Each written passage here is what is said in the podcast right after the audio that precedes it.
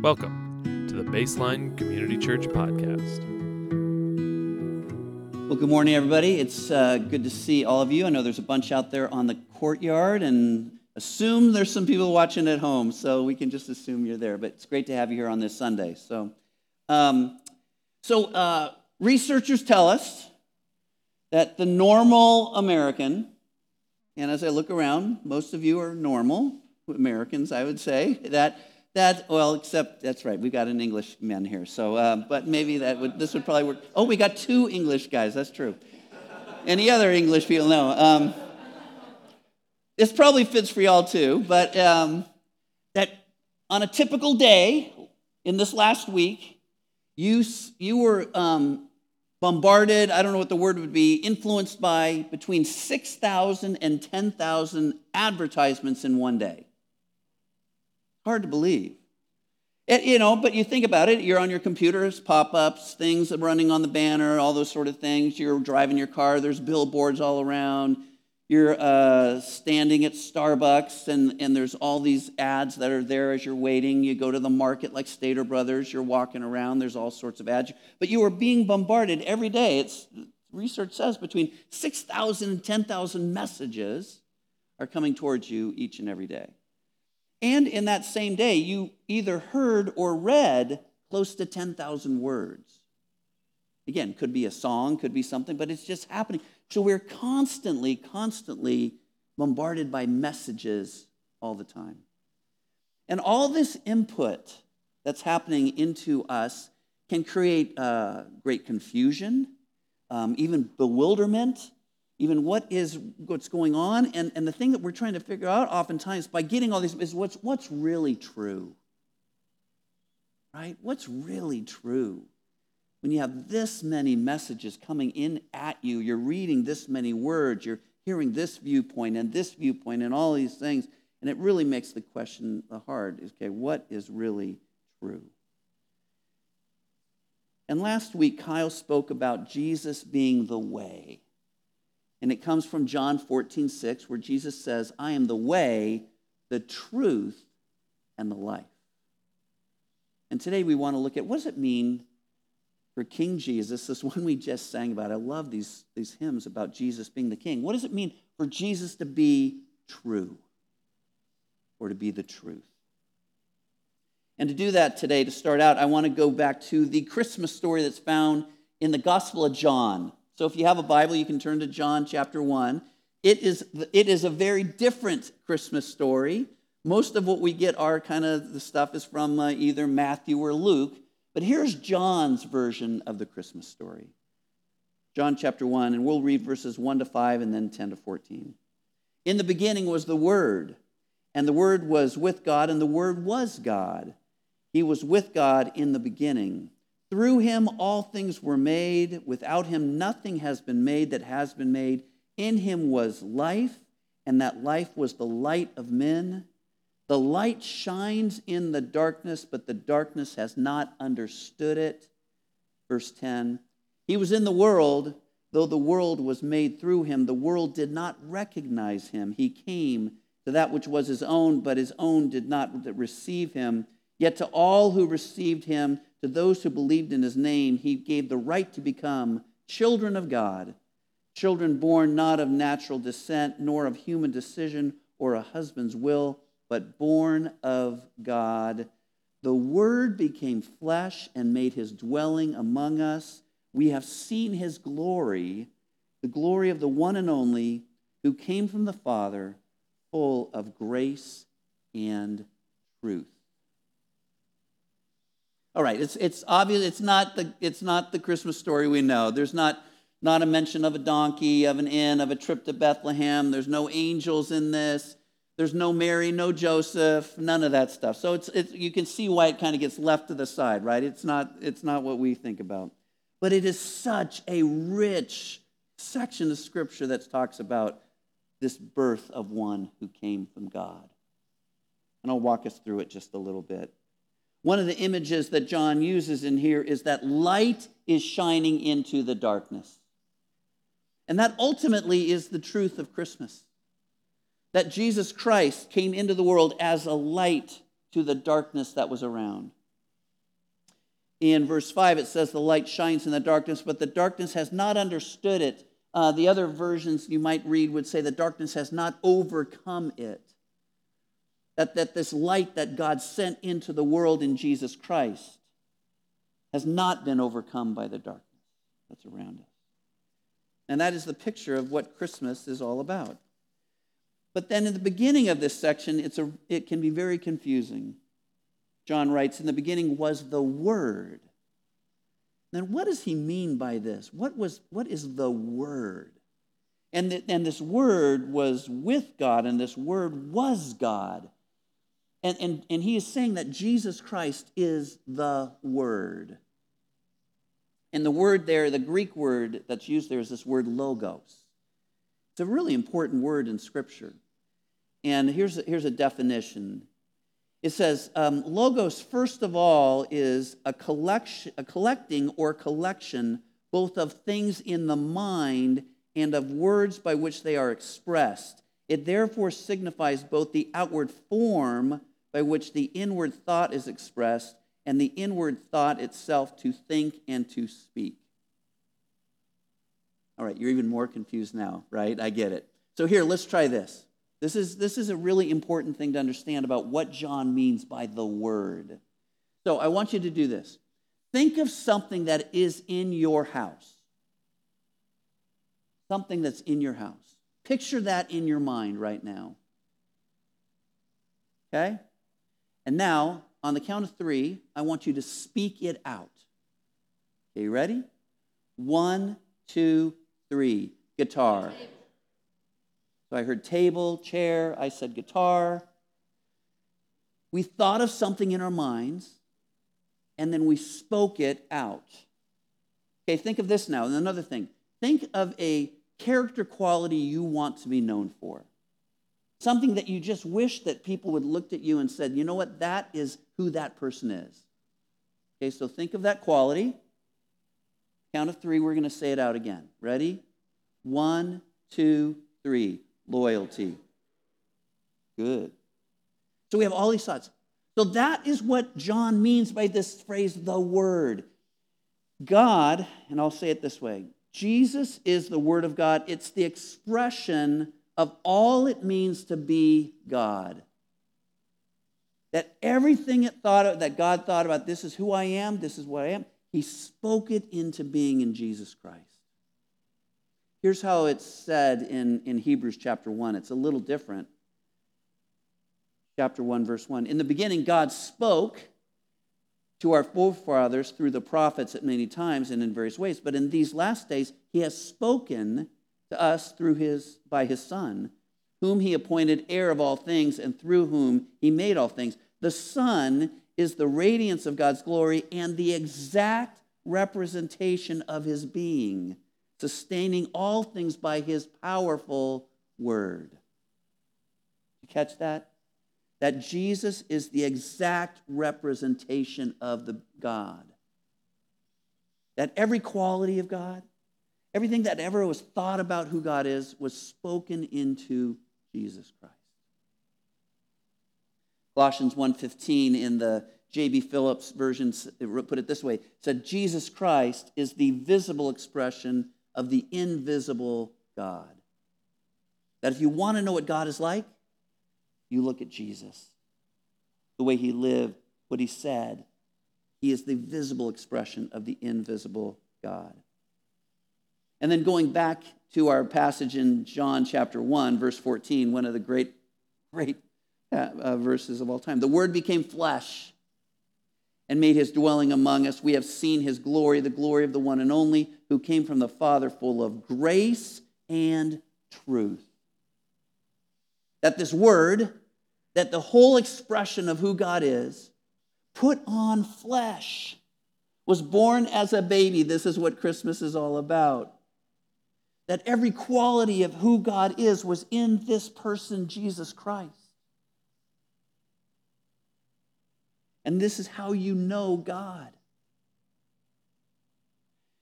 And then it says that this God, Jesus, was full of grace and truth. And those are two qualities we need to experience in our lives today. We need to understand God's grace in our lives. We need to experience His truth also. Grace, and you may have heard this, grace is God's undeserved favor towards us. Uh, Dallas Willard has a way of putting it that I really like. He says that grace is God accomplishing in our lives what we cannot do on our own. That that is God's grace. That he accomplishes in our lives what we cannot do on our own. Truth is that which is real and verifiable by experience. And so John in his Christmas in his Christmas story says that Jesus Christ came, that the word put on flesh, and that he lived among us as one who had grace and truth. And so much of what Jesus did when you read those Gospels, Matthew, Mark, Luke, and John, is that this king that we're talking about came to be a revolutionary. And he came, and his revolution was a revolution of words. What he did. He didn't raise up an army to take over. He did some incredible things in terms of healings and things like that, but mostly what he did was a revolution, revolution of words, of, of causing people to look at life differently, of causing people to wonder about who God is and how he relates to us. And so, truly, was through his words that he brought about change. And often, there's kind of these bookends that you see in the scriptures, oftentimes that uh, happen uh, with right around Jesus' words. Something would typically start a certain way, he'd speak and teach, and then there'd be something at the end. And oftentimes, at the beginning, this is what it would say Matthew chapter 5, and this is leading into what's called the Sermon on the Mount. Verse 1 it says, uh, When he saw the crowds, he went up on a mountainside and sat down. His disciples came to him, and he began to teach him. So many times when Jesus was going to teach, a crowd gathered. People wanted to hear what Jesus had to say. There was something so new about what he said, something so freeing about what he said, something so grace filled what he said, something so true about what he said that crowds wanted to come around. And you see this at the Sermon on the Mount, a crowd is gathered. We see this at other times where there's so many people there that he has to step into a boat and the boat gets pushed off into the lake a little way so that he could actually speak to all the people that are there. Another time he's speaking in someone's house and there's so much room that people are outside the windows and all that so that the friends bringing the paralytic couldn't get in. Everywhere Jesus taught, there was a crowd because people were drawn to his words, were drawn to what he was saying. And then he would speak. And then the end bookend would go something like this chapter 7 of Matthew, verse 28. When Jesus finished saying these things, the crowds were amazed at his teaching because he taught as one who had authority and not as their teachers of the law. He taught as one who had authority. They were amazed by his teaching amazed by his words, by his truth. You see, Jesus taught as one who had authority. The teachers of the law of Jesus' day and the Pharisees, they would teach oftentimes too. There would be uh, on a Saturday, the people would come to the synagogue, they'd open up the scroll, they'd read the scripture, and then somebody would teach about it. But oftentimes, what would happen is that the rabbi and would uh, use what's called the Mishnah, which was uh, like a commentary that had been written by previous rabbis about these scriptures, and, and they would use those to kind of say, well, here's what we think it means. Jesus taught so differently. He taught as one who had great authority. In John chapter 12, it says this at verse 49, and these are Jesus' words. He says, for I did not speak of my own accord, but the Father who sent me commanded me what to say and how to say it. I know that his command leads to eternal life. So whatever I say, is just what the Father has told me to say. That was the authority that Jesus spoke from.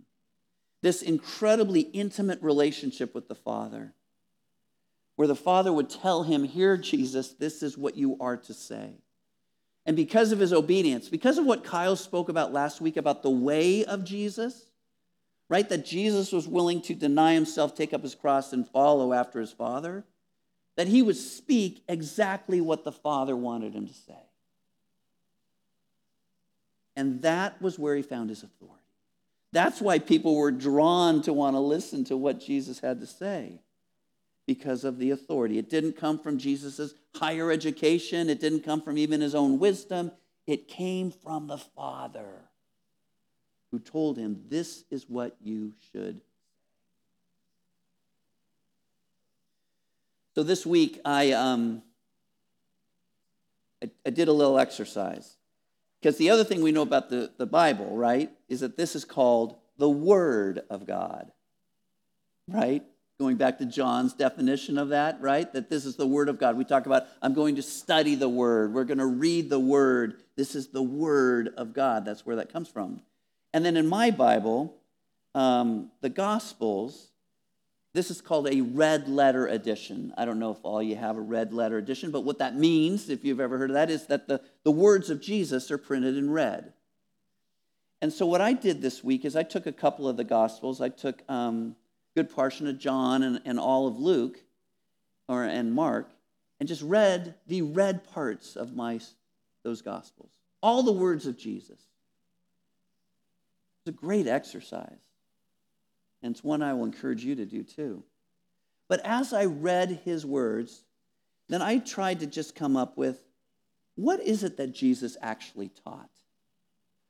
Is it that drew people to want to listen to him? What is it that people would walk away going, wow, that was amazing?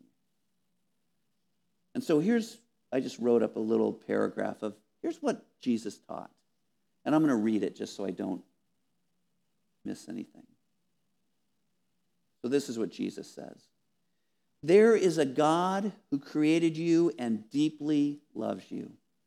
His greatest desire for you is to be in relationship with Him in the kingdom of God and to be in honest, loving relationships with others so that you will flourish. The most important or the most real part of you is the part that no one else sees your heart. We live in a broken world because of the sin, and that there's so much in life which hardens our heart towards the truths of God. God's kingdom is mysterious and organic, and it often finds itself in conflict with the world, which is full of struggle and pain. The kingdom of God is an upside down kingdom, meaning that the ways to experience abundant life are often very difficult, very different from how the world around you tells you to live. Jesus says, As you have been loved by me, you are to love others. As you have been forgiven, you are to forgive. You are to find great joy in, how, in when you live in my ways. You are to be a light to the world. I will be arrested by the religious leaders, tried and convicted. I will be killed on a Roman cross, and then three days later I will rise again. But that is not the end. Through my death and resurrection, you will receive new life. You are the people of God, those called out in my name to continue my work and sharing my truth with the world. One day I will return to judge and redeem, and everything will be put right. Do not fear, I am with you always. Now, I know it's a really general kind of summary, but here's the thing I would encourage you to do honestly, many of us have been Christians for 30, 40, even 50 years. Even if you've been a Christian for less than that, you've gone to church for a long time. You've heard the words of Jesus, you've read the words of Jesus often. Take some time this week. It'll, take you about a half hour to read all the words of Jesus in one of the Gospels and take some time and just grab a piece of paper and say, What is it that I know about what Jesus has taught? What are the truths that he has taught? And then just start writing them down. And, and here's the thing if you get to a point and you're like, wow, I don't understand what that means, text me or text Ken or text Kyle or somebody and just say, hey, I was reading this. I will tell you this that would be, that would be the greatest text or email we would get all week. Is from somebody from our church saying, hey, I was reading the words of Jesus and I didn't understand this. Can you help me understand? But, but go through on your own. You can do this. And come up with what do I know about the teachings of Jesus? What is it that he says to me that, that I really need to know? But get, get in touch with us because honestly, sometimes the words of Jesus are, are difficult to understand. There's portions that are really not really easy to understand sometimes. And we, as your pastors, would love to walk alongside you and say, here's what, here's what we think it means. Let's talk about this. You know, there was actually a time in, in when Jesus' ministry, is recorded in John 6, when, when he was teaching, and, and, and the people were, he said some really difficult things. And a whole bunch of the crowd just kind of left and started leaving. They didn't like what Jesus said. I, I never said that Jesus' words were easy. Sometimes they're difficult. And the crowd that was listening to Jesus on that day did not like what he said, and they all left, except for his disciples. And he looked around at his disciples and he said, Are you guys going to leave too? And then Peter says this says, Lord, to whom shall we go? You have the words of eternal life. We believe and know that you are the Holy One of God. You have the words of eternal life.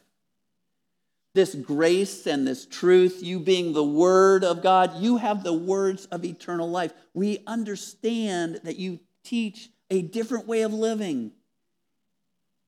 Peter's like, hey, Jesus, ever since you stood on my boat that first day I met you and were preaching to the crowds, I knew there was something different about you. Ever since I started following you, Jesus, I heard you teach every day to people, and I could tell there's something different. There is nowhere else I can go, Peter says. You alone have the only words by which I can live.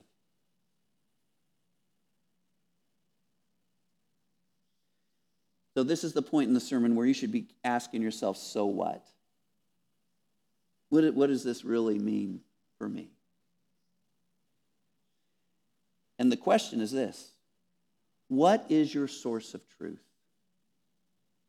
Again, we're bombarded all day long by people that are saying, This is true, this is true, follow this, do this. And my question for us, again, is how well do we know the words of King Jesus? How well do we really know his words? Are, are you willing to take a half hour this week and read one of the Gospels and read his words? To take a half hour to write down, here's what I really believe Jesus has said. And allow those to be the truth that guides you. That that would be the word that leads you. Because the second question is just as important is are you going to follow the truth that you hear from Jesus? We might know what he says, but am I really willing to actually do what he says? In Luke 6, Jesus again looked at the people following him, looked at his steps, and said this Hey, why do you call me Lord, Lord, and not do what I say? Why, why would you say I'm the Lord? Why would you say I'm the King? Why would you say I'm Messiah? Why would you continue to listen to me and not do what I say?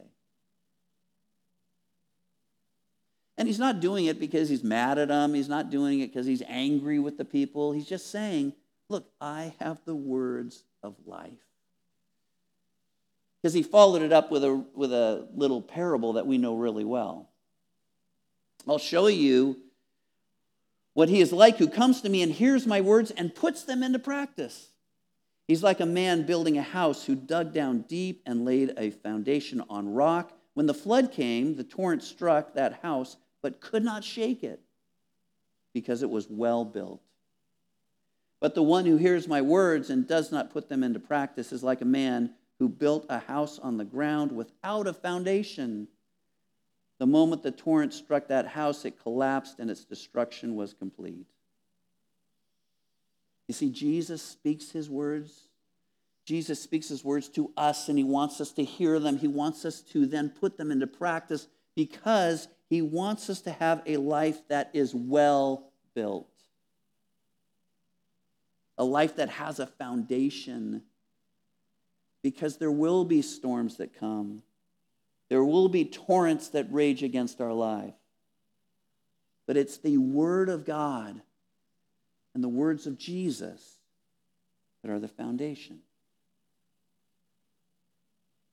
So, this Christmas season, how well do you actually know the words of Jesus?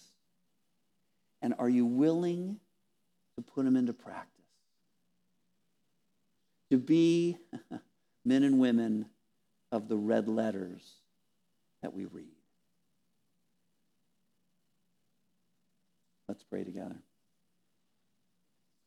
The Lord, um, so grateful for your word.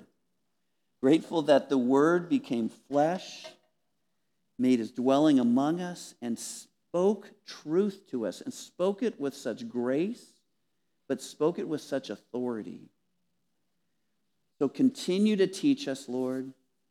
Continue to show us as we read your word, as we experience the Holy Spirit in our lives, continue to show us what is truth, and may that be the foundation of we, how we live our lives. And may it ultimately find itself in a life that is well built and a life that experiences joy. And it's in Jesus' name we pray. Amen. Thank you for joining us. For more information about Baseline Community Church, please go to baselinecc.com.